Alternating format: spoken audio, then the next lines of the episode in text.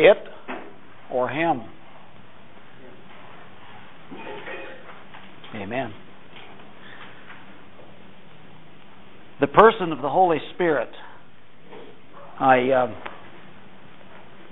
put a circle on the top of my notes this morning because that's about the way it feels to me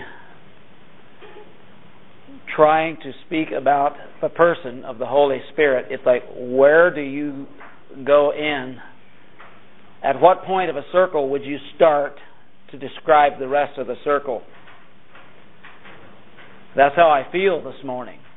Is overwhelmed. So I thought appropriately this morning to introduce this person. I will have you students stand.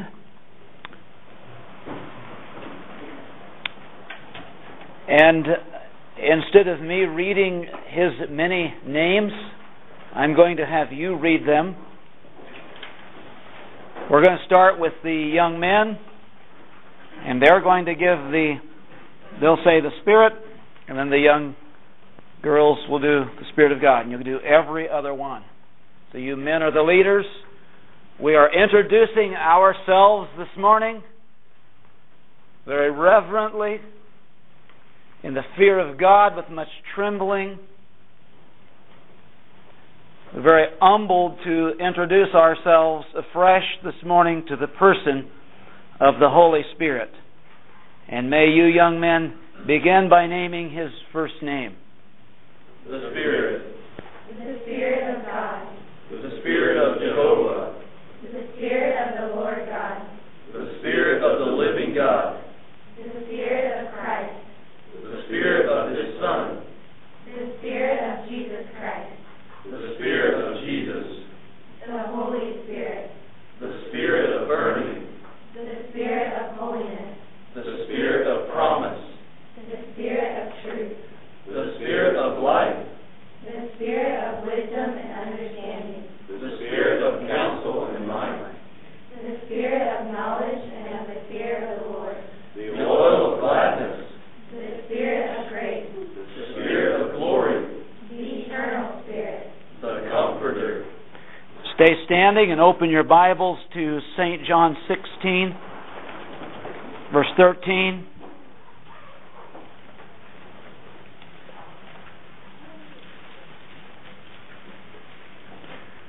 And we're going to read together the 13th verse, St. John 16, verse 13.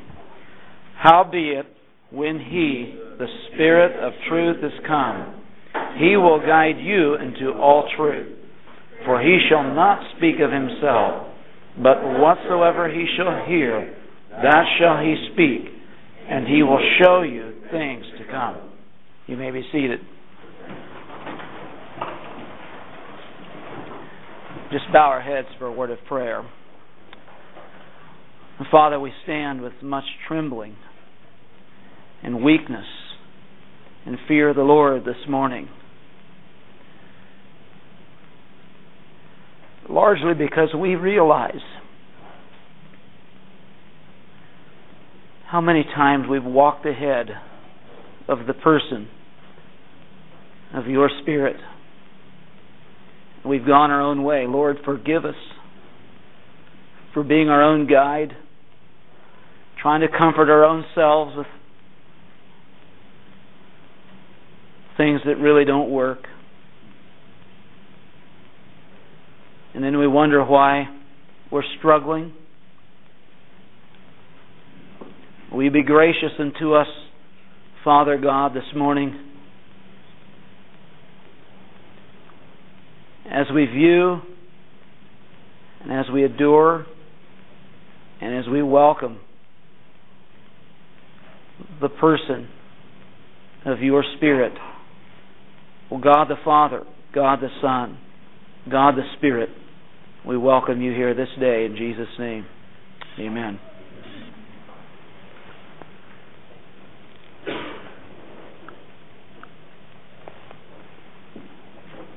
At our table this morning, I asked the question if you could quantify how much of your time in a day or a week, month, would you spend thinking about Him? It was really interesting how intellectual the conversation turned so quickly. Like, well, well, what part of that do you mean? Well, well, what? It was automatically we were just trying to quantify him into all these little categories and shelves, and we have him here for this and here for that. And so, what it tells me is that we really do struggle knowing him, adoring him, walking with him as just a person. Otherwise, our minds wouldn't quickly go, well, what part of that did you mean? Well, did you mean this or that? And you, you brothers were very brave. So today, that's what we want to look forward to. What three things does John 16:13 tell us about the Holy Spirit? So I'm going to give you the first part. I'm going to say number one, the first part of John 16:13 tells us who he is. It says, "Howbeit, when he, the Spirit of truth, is come." That first part of the verse tells us who he is, who he is that has come. The Bible says he is the Spirit of truth. That's who has come. That's who he is. That's who we're going to be talking about this week is the Spirit of truth. The person of the Holy Spirit. I know if we struggle to get our minds around someone that is a spirit and someone that is a person. But we'll try. The only thing we know and have ever known and ever will know on this earth is time. We live in what we call a time world. We live in a physical world, a tangible world. And for a few moments this week, we're going to try to to take a trip into a spiritual realm, a place that and a person that transcends time and transcends the physical and transcends the tangible, yet is very integrated in the success and in the fulfillment and the revelation of Jesus Christ in our lives. So, the first thing we are told is who He is. How old is He? Anybody want to guess how old He is by the Word of God? The Bible says in Hebrews 9 and 14 has His age right there. Someone look it up and tell me how old he is. Hebrews 9 and 14. We are going to introduce him. We have some of his names that were suggested this morning. What is his age? Eternal. His age is eternal. Anybody can define that? Take my place this morning. Probably not in this world. We'll be able to define that. But we'll still call it that this morning. The Spirit, who He is, a person in a time world with an eternal age.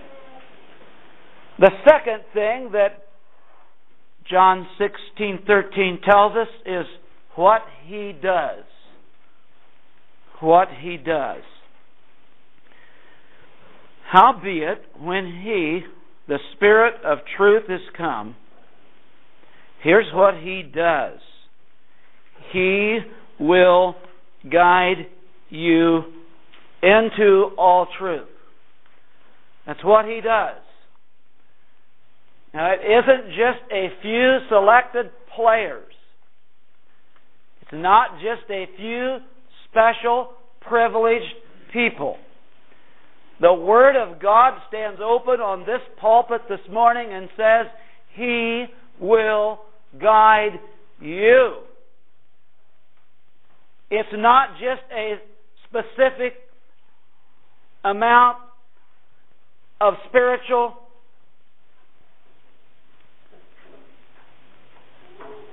track that He's willing to go with us on. He will guide you into all truth.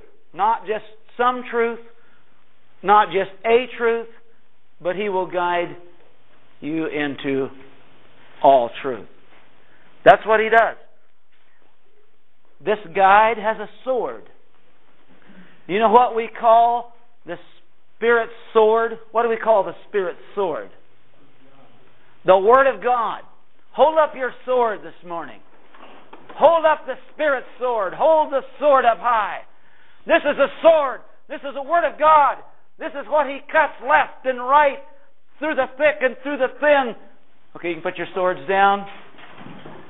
This is the Spirit's sword. This is His sword. This is what He works with.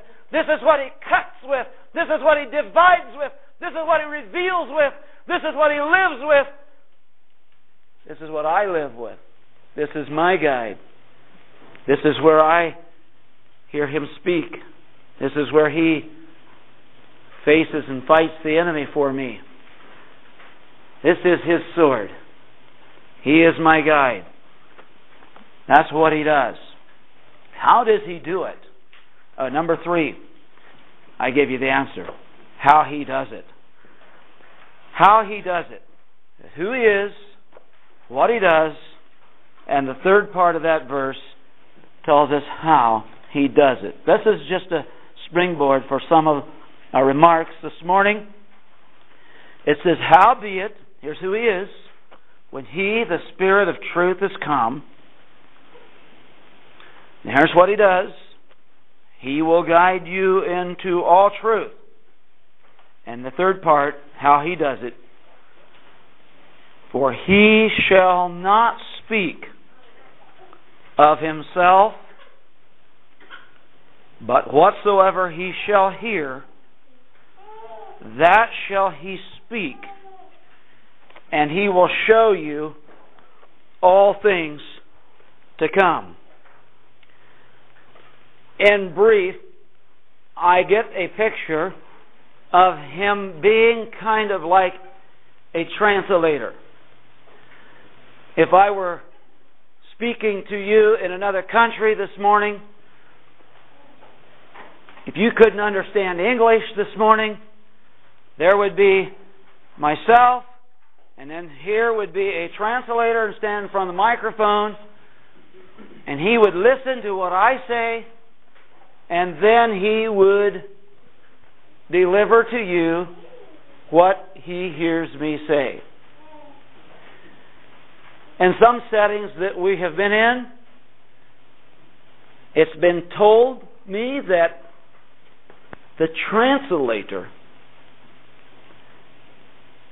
it's so vital that the translator we need to pray over the translator before the message begins because he's got to hear the message and then he's got to process it and then he needs to be able to put it down into a language that you can understand. So he has a tremendous job this morning. He listens to the message of the Father, listens to the message of the Son the eternal Father, the eternal Son, he listens to that message and then he translates that message to me and to you and to all who want to be guided by the truth. You know, we are in a very good place this morning. We were told this morning in our devotions that one of our desires of being here this week is to learn to know God better. I can't think of anything, as I told Brother Ryan later, I can't think of anything this morning that he would rather do than to reveal himself to us. And he does it with this translator. He does it with his spirit, standing with us, in us, before us, among us. And he's taking the message of heaven. He's taking the message of salvation. And he is putting it down to us. Maybe you could illustrate this better like this. If I came in here with a bucket, a five gallon bucket of water this morning, and I said, I'm going to clean this building with a five gallon bucket of water, that'd be kind of hard. But if I took a little pump, maybe you would call it a pressure washer, and I ran that same five gallons of water through a little bitty tiny jet that just puts out a little bitty stream, it might take a minute or two to run that whole bucket through that stream. And so that pressure washer would take the five gallons of water and apply it specifically. And it would debone, it would clean, it would reveal, and it would bring maybe a new appearance. And that's what the Holy Spirit, He is doing this morning. He's taking the things of God out of the bucket out of the great volume, out of what we can't even describe, and He's bringing it all the way down to you to clean, to reveal. It's, this is a good spot to be this morning in His presence, letting Him work for us. Okay. So we've got who He is, what He does, and how He does it. Now we're going to work off of those three springboards this morning. Number one, He, the Spirit of truth, tells who He is. He, the Spirit of truth, tells who He is. On the board we have it or him. A, he is a person. As the text, as the topic reveals this morning, he is a person. He has a personality. If you have a person, the only way that person is a person is as they have a a personality. I can explain more about that later. So he definitely has a personality. He has a mind. You can go all through the Bible. We're back on that circle. It's hard to know where to come in, where to go out, and I begin to wonder why this thing isn't for a month instead of a week. I told my wife there could be weeks and weeks and weeks of messages on this person. So he has a mind. The Bible talks specifically about the mind of the Spirit. And sometimes the Spirit was made happy. And sometimes the Spirit is grieved. And sometimes the Bible talks about what is the mind of the Spirit. So he has a mind. He thinks. He is the eternal Spirit of God. He even knows the, he thinks so well. You know, sometimes we talk about having a, in gathering hymn sometimes to kind of gather our minds together, to kind of, to, to get ready for worship. He even knows the thoughts and the intents of my heart, every motive. He has a mind as emotions. He has a will. He has desires. He has he he has a a will for Will. He has a will for Ethan. He has a, a he has a will for each one of us.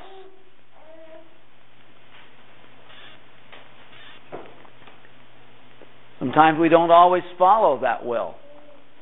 But He has one. That doesn't change Him. How we respond. And the more I begin to think about Him, the more I begin to realize how far in the back I have ran from Him.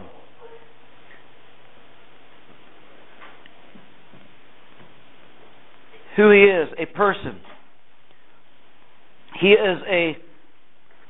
I think sometimes we get in this in this uh, frame, especially when you hear uh, about maybe Pentecost, you hear about the whooshing of that sound of a rushing mighty wind, that we get this feeling like he's this huge force. Went through the drive-through, washing our car the other evening, and this, you know, that fan starts at the end and just, oh, it just seems like it's going to shake the car apart. We get this feeling like the Spirit that he's some kind of a huge force.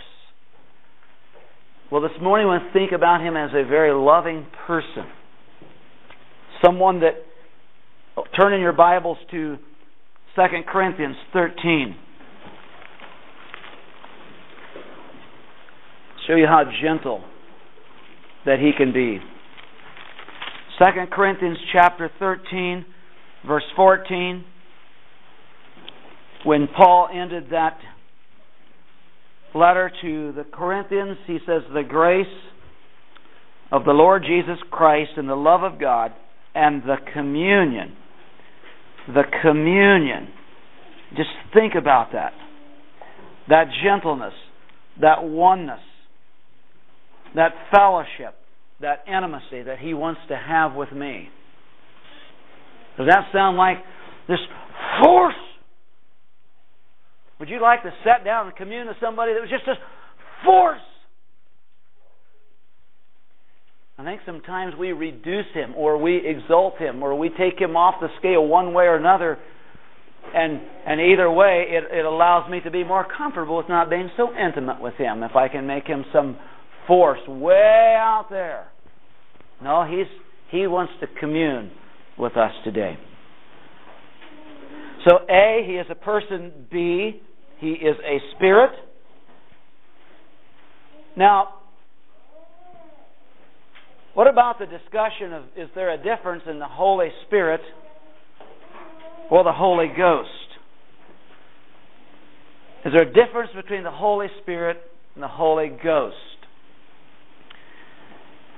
In the King James Version, I found that the word Holy Ghost is in there 89 times and the Holy Spirit is in King James Version only seven times. So most of the time in the Bible, when holy is with this person, it's with ghost. And in King James's day in 1611, that probably might explain some of that. Um, the word ghost, maybe in our day, has has been kind of evolved or articulated as some kind of a something that mysterious something that comes out of a graveyard about a dead person or superstitious. But in King James's day, the word ghost was used as an immaterial being or a living essence. It was referred to as something that was real, not just an imaginary as we may think about it today. So he is A, a person, B, a spirit, and C, we're going to put the two together this morning, and we're going to say, C, he is a person of the Spirit. Okay? Questions. Number one Can you have a person without a body? That seems to be something. So, can you have a person without a body? Talking about a person not it, but him. So can you have a person without a body? Well, what about this? When Jesus met the woman at the well in John chapter 4, verse 24, what did he say that God was? God is a spirit. Can you have a person without a body? Um, we talk about God the Son. It's pretty evident that he had a body. That's how God revealed himself to us was in flesh in the body of his son. But now we're talking about God the Spirit. Can you have a a body can you have a, a person without a body? And so I began to think ahead a little bit and thought about this. Okay? How many of you this morning would say, I want to see your hands if you think you are a person? Raise your hand if you think you're a person. Okay? Every hand up. All right. Now I'm going to ask you another question. How many of you think that sometime you're going to die?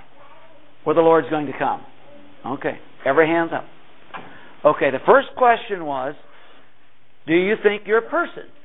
Every hand up. Second question, do you think you're going to die? Every hand up. Well, does that mean then when I die that I will no longer be a person?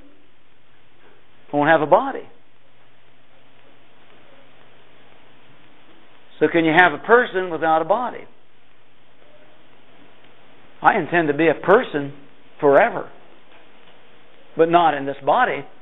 The Bible says that, that this body is just like a tabernacle.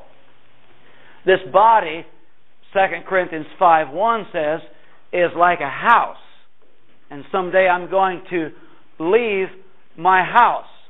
I'm not going to, to be there anymore. Now, my address where I live is called 321 Edgemont Loop. And if you drive past the house that I live in, that is not Merle Flory.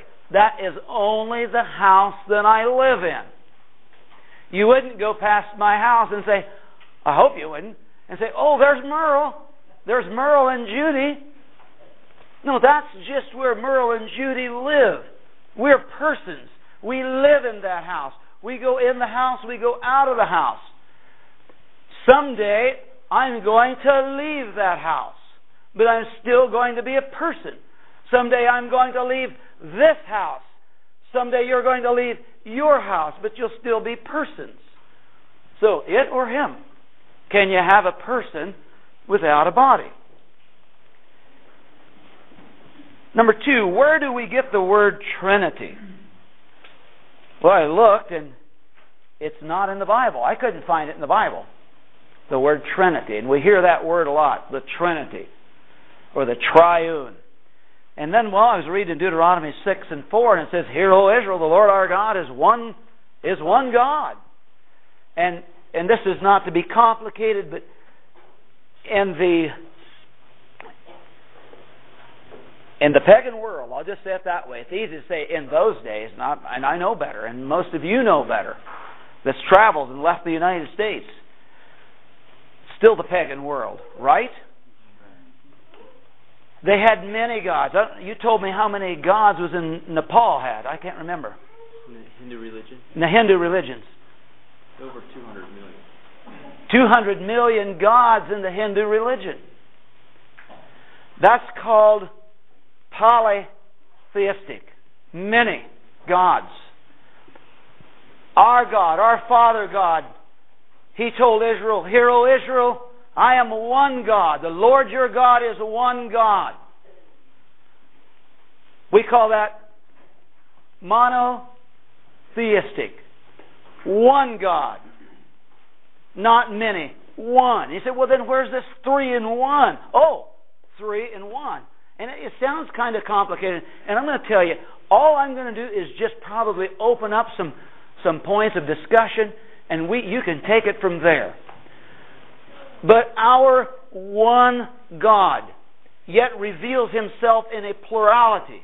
He reveals himself in unity as a father. He reveals himself in unity in flesh as what we call the Son. He reveals himself when the Son leaves in the form of his Spirit to walk with us, to comfort us, to lead us, to guide us.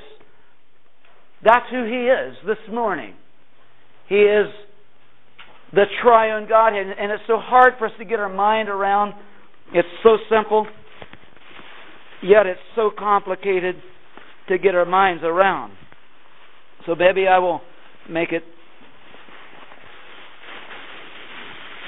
a little simpler here this morning.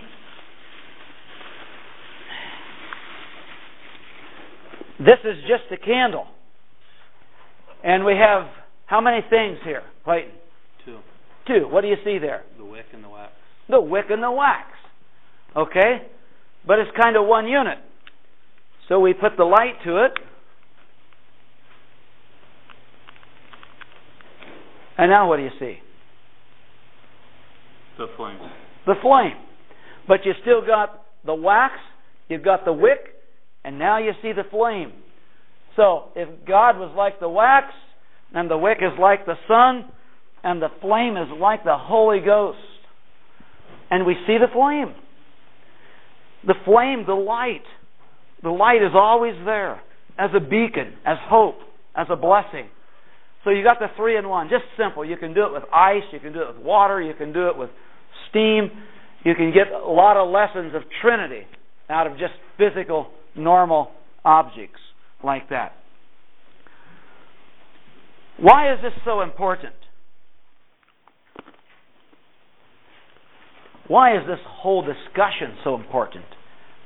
I would just present one reason why it's important. Because since He is God, we need to worship Him as God. We need to treat Him as God. We need to honor Him as God. We need to. He's not just part God. He's not just sometimes God, but He's all God. Completely God. He's not just sometimes a person or just part of a person, but He's, he's all a person, all the time a person, and all the time God, just like Jesus was. So it's important, the three in one, the perfect unity, that we get that in our mind, that we see Him completely. Well, what difference does it make? The difference it makes is this that if I do not see Him as God, and I only see Him, welcome, brother, sister, if I do not see Him as God, then what happens is, is I, I will not worship Him for who He is and who He deserves to be worshiped. I will not give Him the affection of the affection that He deserves. I will not give him the blessing. I will not give him the honor. I rob him of glory. I rob him of affection. I rob him of his leadership. I rob him of his power. I rob him of his ability. I rob him of his, of his intimacy. I rob him of his communion that comes in my life. It's very important that we understand that he is God, that he is one with God, that he is God the Father God the Son, and God the Spirit. That's why it's very important. We either honor Him right or we rob Him of His glory. Okay, so a lot of times he he kind of gets shoved off as this. We talked earlier about this force. Well, he's this force or he's this power. So, what difference does it make whether I look at him as, as power or I look at him as a person? We'll say it that way. What difference would it make if I just consider him as a power or a person? I would just present to you for your consideration. It seems in my life that when I have thought of him as a power, he was something I could get a hold of to make me look good, to exalt me, to make me something that that maybe I just knew I wasn't, but in my flesh I wanted to be. I'm not presenting this to you as a one size fits all. I'm just revealing to you some of the blackness of my own heart. If I consider him as only a power, it tends to exalt me. When I will consider him as a person, will humble me. That he would walk with me. He would guide me. He would teach me. And he would take the times that I've grieved him and hurt him. And he would come alongside again and pick me up. One way tends to exalt us. One way has the potential to humble us. I'm going to read you a story. You notice on your notes? I want you to listen to the story, and maybe we'll have a little discussion. Listen to the story. One day, a missionary came to our village. He proclaimed the message of the Messiah. When the people of our village heard what he had to say and saw the miracles and the clear signs of God's action, we hung on every word. Many who could neither stand nor walk were healed that day. The evil spirits protested loudly as they were sent on their way. What joy spread through our village. Previous to the evangelist's arrival, I had practiced magic arts in our village. In fact, I posed as a very famous man. I dazzled all the people with my witchcraft. I had them all, from little children to old men, literally eating out of the palm of my hand. They all thought the supernatural power that I had was the great power of God. I had been fooling the people for so long that everyone was more or less in awe of me. But when the evangelist came announcing the news of God's kingdom and proclaiming the name of Jesus Christ, most folks in my village forgot about me. They were baptized, they became believers of Jesus Christ. Even I believed and was baptized. From that moment, I was like the evangelist's shadow. I was so fascinated with all of God's signs and miracles that I would hardly leave his side. When the evangelist's home church received the report that our village had accepted God's message, they sent two more brothers to walk with us. And as soon as they arrived, they began to pray for many to receive the Holy Spirit. Up to this point, all of us new believers had been baptized in the name of the Master Jesus. The Holy Spirit hadn't fallen on us yet. Then the brethren laid their hands on them, and they did receive the Holy Spirit. When I saw that the brethren, by merely laying on hands, conferred the Spirit, I wanted this power too.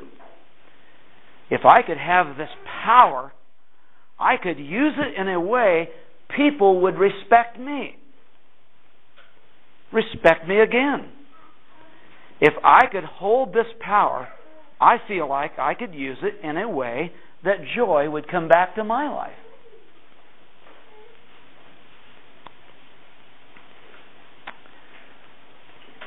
If I could get a hold of this power, I could do some of the same things that the old witch doctors are doing in my village.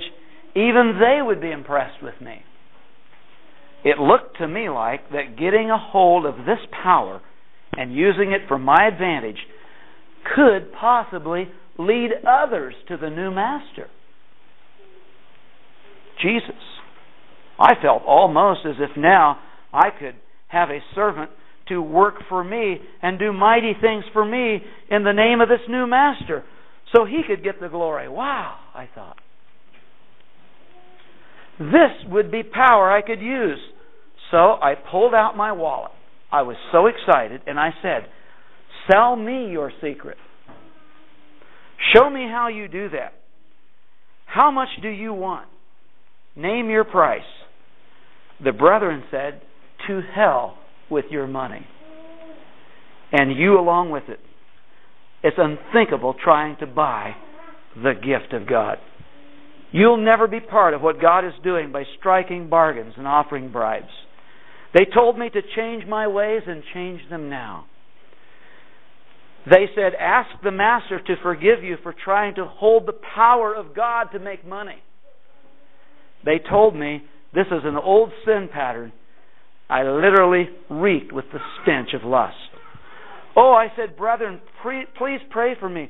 Pray to the Master that nothing like this will ever happen to me. Looking back, I can see that getting a hold of this power to use would have exalted me in my flesh and made me look good in the eyes of the people. I saw this as something that would be good for me in my business. After repentance of my sin, I see the Holy Spirit as a loving, tender, wise, holy person that is passionate about getting a hold of me and using me. Thus I'm humiliated, I'm emptied, and I'm denying myself so He can live in me. I'm looking forward to knowing Him as a ever present, loving friend and helper. So about the story, what what two views do you see the author is, is holding up of the Holy Spirit? What two views? It and him? Yeah. Okay. The power versus the person. Power versus person. Okay. Good. Okay, and what does what does the power tend to do to the flesh? Hmm? Could exalt the flesh. Possible. If we're living in the flesh. All right. Great difference. We have to keep moving. First uh, item four says, Torrey says, one is pagan and the other is Christian. So, getting hold of just the power is pagan. Letting the person get a hold of me is Christian. Which view do you think that you have typically operated with or seen him as? Pagan or Christian? I was in a meeting one night and, and the brother says, How many of you want more of the Holy Spirit? And I can remember one of our more vocal men, uh huh.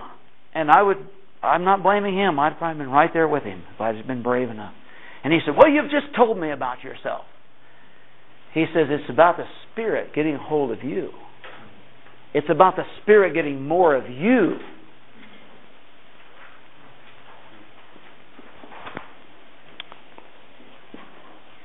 Six, is the Holy Spirit my servant and errand runner?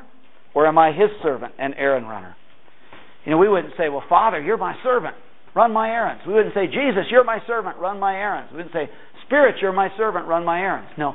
We want to be the errand runner for the servant. For we want to be the servants of the Spirit. Number two, He will guide you into all truth, tells us what He does. He will guide you into all truth, tells us what He does. You go to Genesis 1, we're going to just break into a few categories. We're going to talk about creation. Go back to the beginning of the book. Uh, well, we're going to introduce him as a person. We'll just find him in the beginning. Genesis 1 1. Here he is. He is a guide to us in creation. You say, well, remember, as you're listening to this, I'm going to go pretty fast. But when you're listening about creation, Romans 1:20 says that the the invisible things of God, even his eternal power and godhead are seen and manifested in the things that be, the creation that's around us. We are without excuse. Genesis 1:1 tells us he will guide you into all truth, tells us what He does. We're going to look at what He has done in creation. It says, In the beginning, God created the heaven and the earth, and the earth was just land. It was just dust. It was just territory. It was just, it was just like our flesh. All right? And the Bible says, in the earth, that old territory, that dust, that thing we might liken to flesh, it says that that it was without form. It was just uh, empty and it was waste and it was kind of like uh, uh, maybe chaos. It says it was void. It was just wasted and ruined. It was dark. It was black. Uh, think about being misery. I've looked these words up, and, and words like destruction and death and ignorance and sorrow come out of this darkness. Uh, it says darkness was upon the face, the very presence, the very countenance. Darkness was upon the face of it, of the deep. Oh, it just keep. It's just such a picture. This is a message in itself. Uh, the, it was hidden. It was covered up, and uh, and then here's the waters. Waters could be dangerous. They could be violent. They could be transitory. And the Bible says that the Spirit of God. It says here that the Spirit of God, verse 2, moved upon the face of the waters. And that just simply has to do with the breath or the wind, and one word is just it just brooded. It just brooded over this over all this mess, over all this confusion. And you could get such a picture of of of what he's doing in our hearts and lives, what he did right here. All of a sudden now, the darkness has turned to light. And all of a sudden, the chaos has turned to order. And all of a sudden, what looked like boredom on this old mixed up earth has now got all kinds of life and activity and all kinds of vegetation and all kinds of, of herbs and everything that's, that's growing. And this place is becoming a bursting, dynamic place of life where no life existed before. And all of a sudden, this place that didn't even look like God at all has got a man on the face of the earth that was built in the image of God. And that's what the Spirit does. The Spirit, even in creation, did it. He's still doing it in recreation day. We may have time to talk about that later.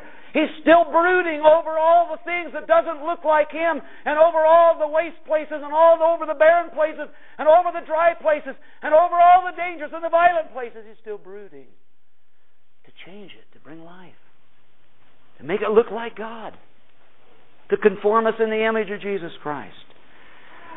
That's what he does. He does it also in Revelation. Luke 135, he reveals to us his son, the Lord Jesus Christ, by the power of the Holy Spirit. Going to have to keep moving. He does it. He did it in the womb of Mary. He says, The Holy Ghost is upon you. And he says, You're going to be a child. He's going to bring forth a Savior. He's going to save you from your sins. He does it in the scriptures. The Bible says in Peter, the holy men of God spake as they were moved by the what? Holy Ghost. Amen. They were moved by the Holy Ghost. He does it with inspiration, um, revelation. So we got creation, we got revelation, uh, the Holy Spirit. We find Him in inspiration. John 14, 26. We go back there, find Him in the inspiration. But the Comforter, which is the Holy Ghost, which the Father will send in my name, he shall teach you all things. He will bring all things to your remembrance. Hey, that might help on your memory verses. Oh, but see, there I am again, making making him a power and an it.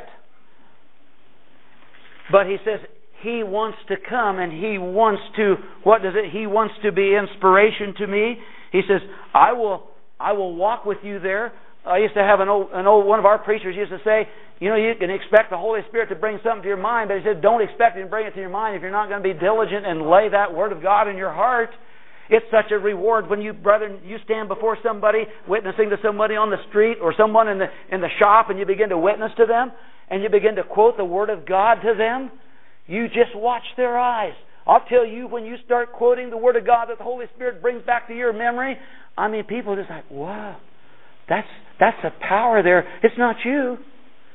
All of a sudden, I've quoted scripture to people before, and it's like they they change. Their countenance changed. It's not me.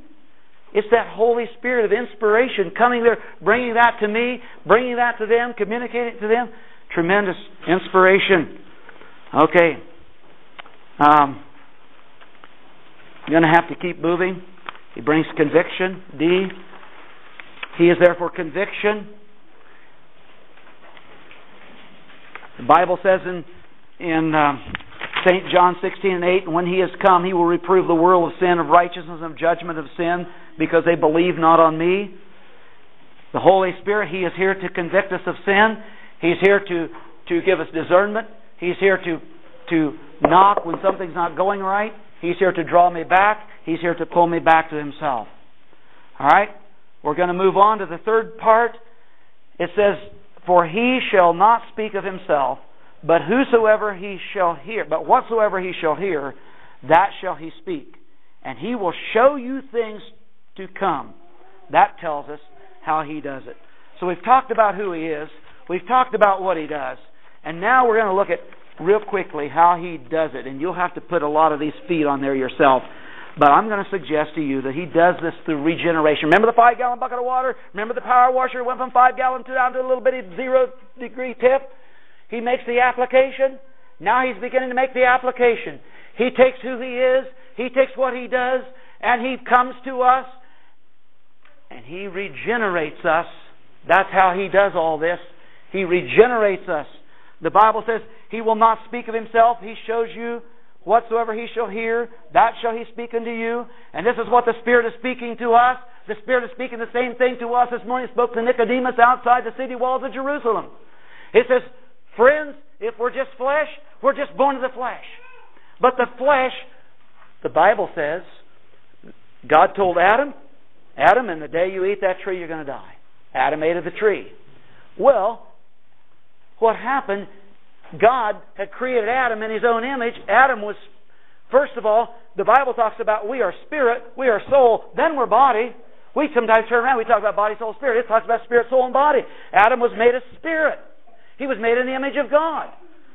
And then God breathed into his, he formed him, then God breathed into his nostrils, he became a living soul. And so when he sinned, it looked like he didn't die, but inside his spirit died. I'm going to suggest that this morning. You process that. His spirit died. His body kept living. His, his will, his mind, his will, and his soul kept functioning, but he died. And now he has no communion with God and fellowship with God. And so we're going to see how he does this. So the Spirit now comes to us as he came with Nicodemus outside the city walls of Jerusalem through the mouth of the Lord Jesus and says, Nicodemus, you need to be born again. You need to have a quickening of your spirit. You've been born of the flesh and you and now you need to be born of the spirit. And that's what happens. God is a spirit. They died. We're separated. Our sin separated us from God. Uh, now we are called to live in the spirit and to be born again. And that's how he does it. In the new birth, the new birth discussion. Uh, the wind bloweth where it listeth, how is sound thereof, and canst not tell whence it cometh and where it goeth, so with everyone that's born of the Spirit, the Bible says. Remember Peter on the day of Pentecost as he preached that sermon? He says, Repent. And the, he told them, he says, the thing that's happened today, he says, the thing that's happened today is what has happened. Joel prophesied, he says, I'll pour out my spirit upon all flesh, and your sons and your daughters shall prophesy, and your young men shall see visions, your old men shall see dreams. And he goes on and on. I'll do it on my handmaidens, and those days I will pour it out upon the young men and the handmaidens. I'll pour out my spirit in those days, and they shall prophesy. And then they said, Well, what shall we do? And he said, Well, here's what you need to do. They were pricked in their hearts, and they said unto Peter and the rest of the apostles, men and brethren, What shall we do? Peter said unto them, Repent and be baptized, every one of you, in the name of Jesus Christ for the remission of sins, and you shall receive the gift of the Holy Ghost. So, the born again thing. And I'll tell you, I wish we have a whole time for this discussion of how he does this, how he reveals himself to us so personally is in regeneration when he comes and reignites and resparks our spirits to life. We need to do that. We need to talk about that sometime more. Um, how do we know if we're born again? Fruit, it's a huge discussion. I get into it all the time, and you do too.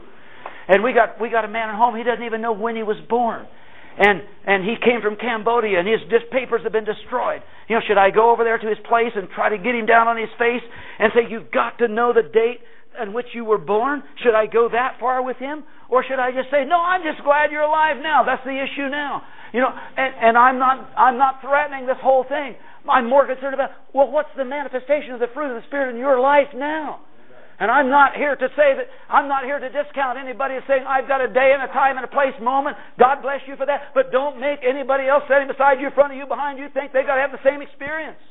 Because it doesn't always work that way. What God says is, I want to see the Spirit, the fruit of the Spirit now being manifested. Okay, in closing. So we can see the Holy Spirit as a theory. We can connect with Him as a power like electricity.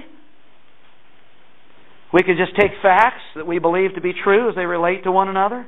We can take belief systems and put them together. We can keep compiling information about Him. And He's just theory. That's, I think we would have liked to did that a little bit at the breakfast table this morning. Just, okay, category one, category two, three, four, five, six, seven. Now, now what'd you say? Or we can look at Him as a reality. We can connect with Him as a person. We can get better acquainted with Him as a person. We can start building an eternal relationship. We can get transformation. Or we can say, how about both? How about learning to know the person of the Holy Spirit as information and transformation? We can do both. Information without transformation leads to pride and endless learning to get life.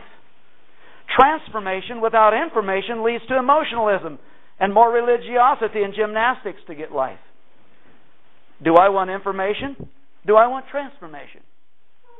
I want both. You say, well, what a powerful spirit. The spirit that can be everywhere in all the world. I don't understand it. I'll just present to you this. There's about five oceans in the world. And if you were over in the Pacific Ocean and you took a, a dive in the Pacific Ocean, it's the same ocean that's in the Atlantic Ocean, right? Or if you're over in the Antarctic, or if you're over in the, in the, in the Indian Ocean, and you take a thimble of water out of the Indian Ocean, and you take a tank of water out of the Indian Ocean, it's the same water that's going to be up here by the Puget Sound. It's the same water all over the world. And you can have people all over the world swimming in the same ocean. If someone's swimming over in China, someone's swimming over in the coast of of uh, of the east coast or the west coast or wherever they're wherever they're swimming. It's all the same water. That's just one little bitty picture of you get of the Holy Spirit. He's everywhere for everyone, every time. He is here today to be honored. I want you to take the last five minutes. I'm going to take five minutes, and I want you to write something in your life that makes you aware right now of the Holy Spirit's presence. Just get your paper out. It's just for you. It's just between you and God. You just finish the time in the session. You writing out something to God that testifies to Him and to you in your life right now that makes you aware of the Holy Spirit's presence as a person.